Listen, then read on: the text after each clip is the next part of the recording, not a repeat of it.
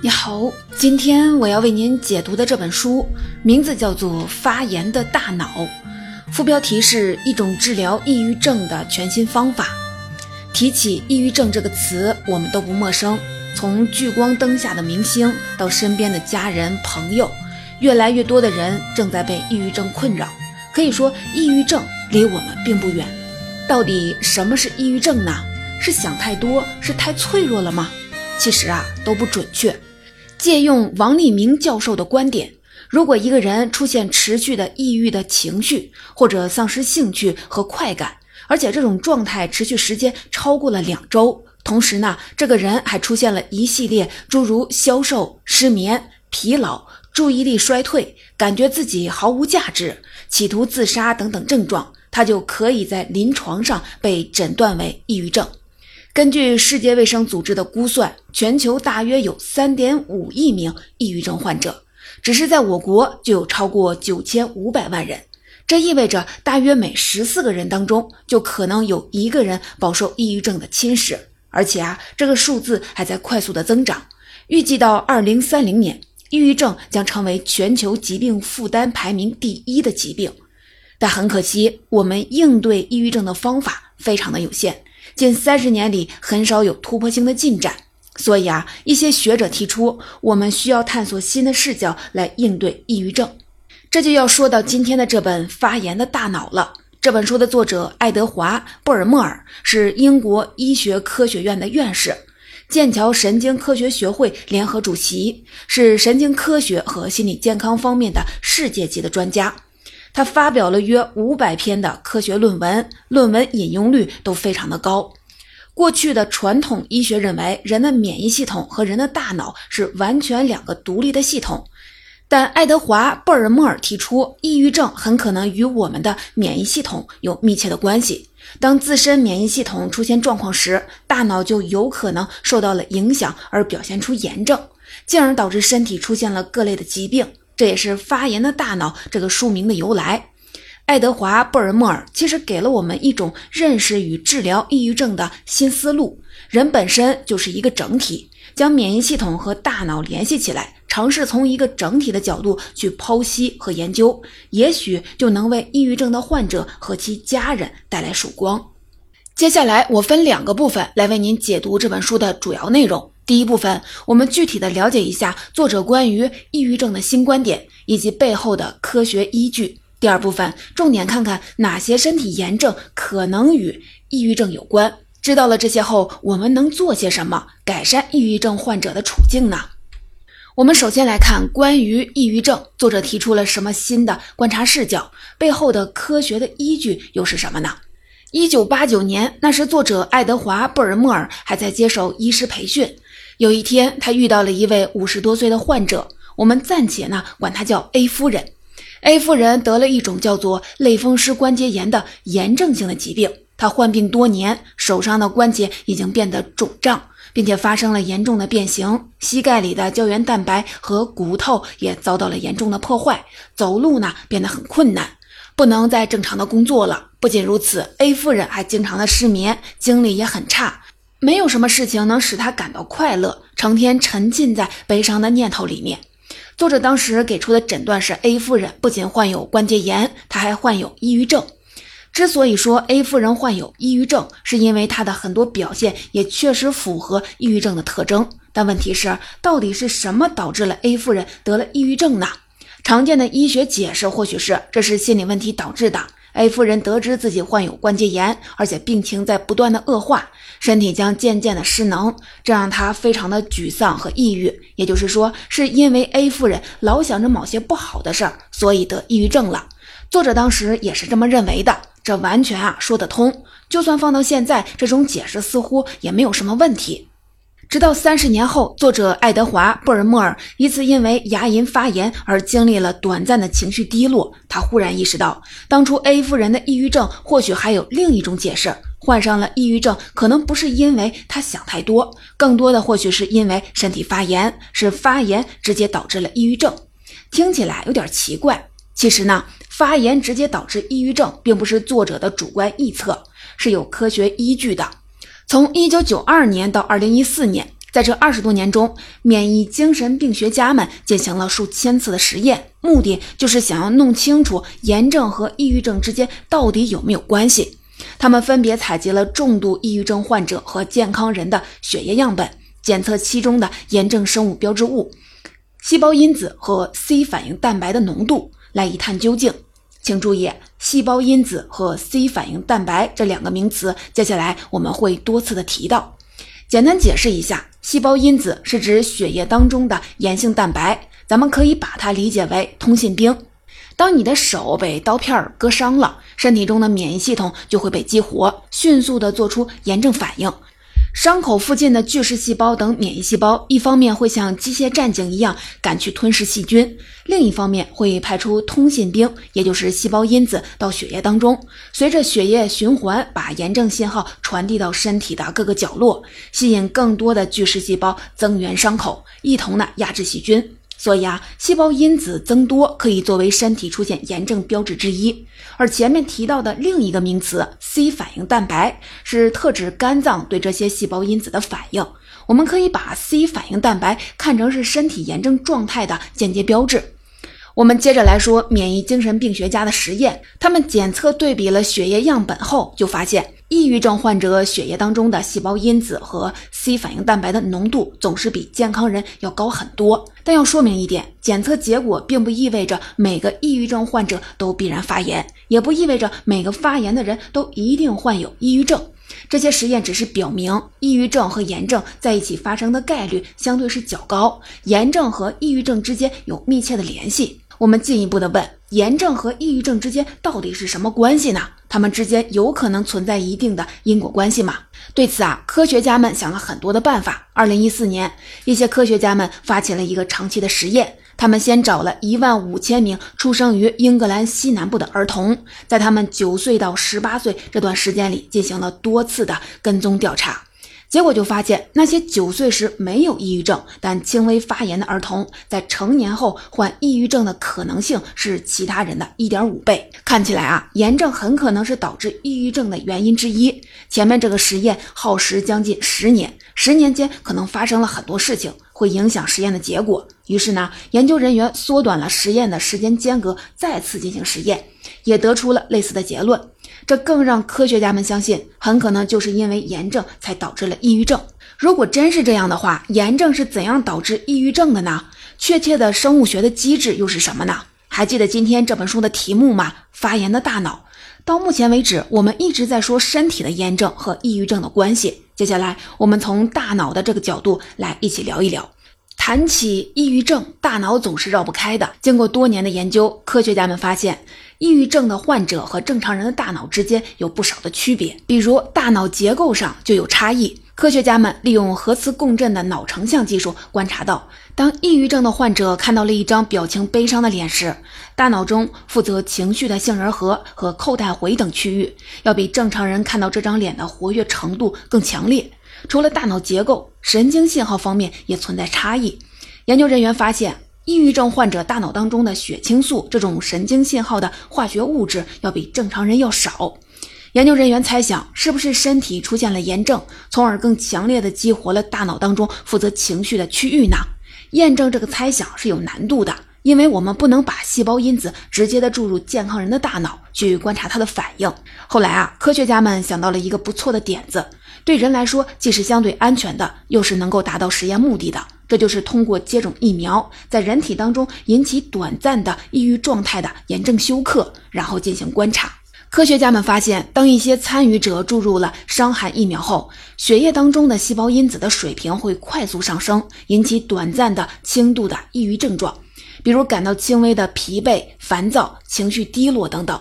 这时对他们进行核磁共振脑成像扫描，就发现。扣带回皮质活动明显增加。前面说过，这个指标与抑郁症的严重程度有关。特别说明，接种伤寒疫苗后的一到两天内，炎症反应就会自然消失，那些伴随而来的短暂的抑郁症状也就随之消失了。这个实验不会对人体产生明显的伤害。为了更全面地了解炎症对大脑的影响，科学家们想要更进一步去观察大脑当中更小的单元，也就是神经细胞发生了什么。不过啊，通过实验手段了解这些更深入的细节，会对人体造成伤害，所以科学家们不得不把重点从人类转移到了大鼠身上。科学家将一剂细菌毒素注入大鼠的血液当中，大鼠进入了急性炎症休克的状态。发炎的大鼠变得不那么活跃了，食欲减退，睡眠呢也被打乱。看起来这只大鼠好像是因为发炎而患上了抑郁症。从生理学角度解释背后的原理，是细菌毒素使大鼠产生了炎症反应。大鼠体内的巨噬细胞被激活，释放出细胞因子。这些细胞因子随着血液循环，把炎症信号传递给身体当中其他的巨噬细胞，当然也包括大脑当中的巨噬细胞。这里啊，咱们多说一句，大脑当中的巨噬细胞有一个不一样的名字，叫做小胶质细胞。尽管名字不同，但小胶质细胞与身体其他部位的巨噬细胞非常的相似。当小胶质细胞接收到来自身体的炎症信号时，它们就会变得更愤怒、更活跃，并开始释放细胞因子，在大脑当中有效的呼应或者是放大身体的炎症状态，随时准备就进入战斗了。而战斗就有伤及无辜的情况，小胶质细胞的激活会对无辜的旁观者和周围组织的神经细胞造成连带伤害。大脑当中的神经细胞更容易死亡或者是萎缩，和抑郁症相关的神经递质，像血清素的供应也很可能就被破坏或者是中断了。而这些破坏最终会导致我们的精神状态或者是行为更倾向于抑郁症的表现。我们跟随科学家根据多项实验了解了炎症与抑郁之间的关系，回过头来就很容易理解 A 夫人为什么会得抑郁症了。A 夫人患有类风湿关节炎的炎症性的疾病，细胞因子和其他的炎症蛋白在血液当中聚集，导致她全身都遍布了炎症的信息。换句话说，她全身都发炎了。发炎的不仅仅是关节，也包含大脑。炎症状态下，大脑的工作方式会发生变化，具体表现出来的就是抑郁。前面我们说了炎症如何引发抑郁症，接下来进一步看哪些炎症可能与抑郁症有关呢？最常见的是像 A 夫人那样的各类的炎症性的疾病，既包括类风湿性关节炎、糖尿病，或者是动脉硬化等等比较严重的炎症性的疾病，或者是免疫紊乱，也包括像牙周炎这样的轻微炎症，都容易引发抑郁症。及时的消除或者是抑制这些或大或小的炎症性的疾病，能有效的降低患上抑郁症的概率。除了炎症性的疾病，脂肪组织当中有大量的巨噬细胞。前面我们介绍了，巨噬细胞会释放炎性细胞因子，所以那些体指数较高的人，血液当中细胞因子和 C 反应蛋白水平通常会高于较瘦的人，从而增加抑郁的风险。另外啊，压力的影响也不能忽视，尤其是遭遇生活重大变故的时候，像是亲友过世、失业、失恋带来的精神打击。在这种情况下，患抑郁症的概率会比正常情况下高出了九倍。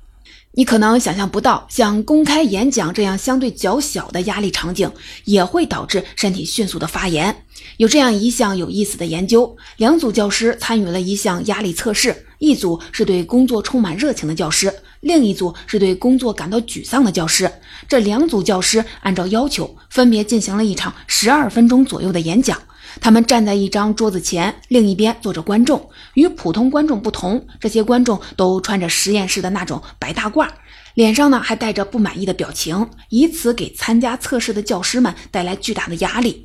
先看对工作充满热情的那组教师，由于面对压力，他们的血液当中的巨噬细胞比演讲前更活跃，并释放出了更多的细胞因子；而对工作感到沮丧的那组教师，本身的巨噬细胞就比另一组啊显得更活跃。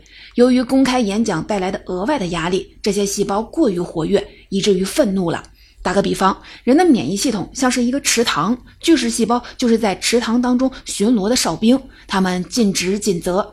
哪怕风吹起一点涟漪，也会让他们变得警觉兴奋。而在压力环境下，就像是一块巨石落入了免疫系统的池塘里，巨噬细胞便会如临大敌一般，变得极度的亢奋，蹦出更多的细胞因子进入了血液循环，因此大大增加患抑郁症的可能。然而啊，压力、炎症和抑郁症之间的关系也不都是线性的，更多时候是循环的一种恶性循环。那些小时候就压力过度的人，比如被虐儿童，他们长大后迫于社会压力，身体发炎的几率明显更高，而炎症反应增加，会进一步的促使大脑发生更大的变化，导致更严重的抑郁。然后呢，抑郁症本身就会导致在未来产生更多的压力风险，如此循环往复。说到这里，我们已经知道了炎症如何的导致抑郁症，以及哪些因素会导致炎症。我们应该如何的利用这些知识来改善抑郁症患者的处境呢？针对抑郁症，除了心理治疗以外，过去最常使用的方法百忧解之类的药物治疗。百忧解正如这个名字，寄托了无数人对治疗抑郁忧愁的希望。这种药自1987年上市以来就备受欢迎，巅峰时期大约有四千万名的患者都在使用这种药，是目前应用最广泛的治疗抑郁症的药物之一。财富杂志甚至还把它列为了跨世纪代表产品之一。很多人期待着越来越多像百忧解这样的药物能不断的改善抑郁症患者的处境。但百忧解问世后，类似的药物治疗方式并没有像人们预想的那样蓬勃发展。作者认为，这或许一开始就注定了百忧解这类药物的原理很简单。人们发现，抑郁症患者的大脑当中常常伴随着血清素分子数量较少，于是啊，人们就通过提高血清素的水平来应对抑郁症。正因如此，百忧解一类的药物也被叫做血清素重吸收抑制剂，或者是血清素再吸收抑制剂。但作者认为，这种治疗抑郁症的方式实在是流于表面，只顾治标了。血清素降低与抑郁症患者之间存在着相关关系，但并没有多少实在的证据表明血清素减少必然导致抑郁症。直到现在，人们也没搞清楚两者是否存在因果关系。之所以一直没搞清楚两者的关系，原因还是实验不好做，数据不好测量。检测血液当中的血清素的水平高低很好办，但血液在全身循环流动，检测出来的数据表示的是全身整体的血清素的水平，不仅仅是大脑当中的血清素的水平。还有人说，脊椎、腰椎与大脑相连接，是否可以通过穿刺脊椎、腰椎来提取脑脊液样本？进行大脑血清素水平分析呢？这个实验听起来难度就很大，甚至啊有点危险。一方面缺少明确的实验数据支撑，另一方面从疗效上来说，百忧解这类的药物对于大约百分之三十左右的患者没什么效果。传统治疗方式存在局限，作者认为未来的抑郁症治疗应该走个性化路线。对于一些炎症表现不太明显的患者，可以结合当前的方法，通过提高血清素水平来改善抑郁的状况。但针对前面提到的 A 夫人那样的炎症性的疾病和抑郁症共病的患者，可以着重的从抗炎的角度进行治疗。另外啊，非药物治疗也值得我们重视，例如刺激迷走神经就是一种可行的方法。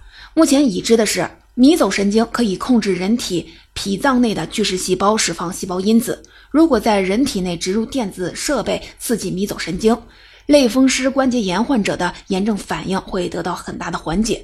既然刺激迷走神经能够起到缓解炎症，也就很可能进一步的改善炎症性的抑郁症。很多科学家正在不断的验证这个思路，治疗抑郁症的一扇新的大门正在被缓缓打开。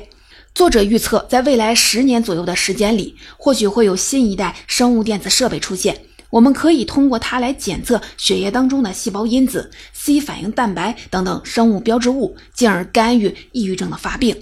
除了这些，今天的这本《发炎的大脑》对我们更直接的启发，或许是压力对炎症存在的影响。压力会加剧身体炎症，并提高患抑郁症的风险。而当我们发现自己患有炎症时，新的压力又会出现，抑郁状况也会进一步的恶化，随之陷入一个恶性的循环。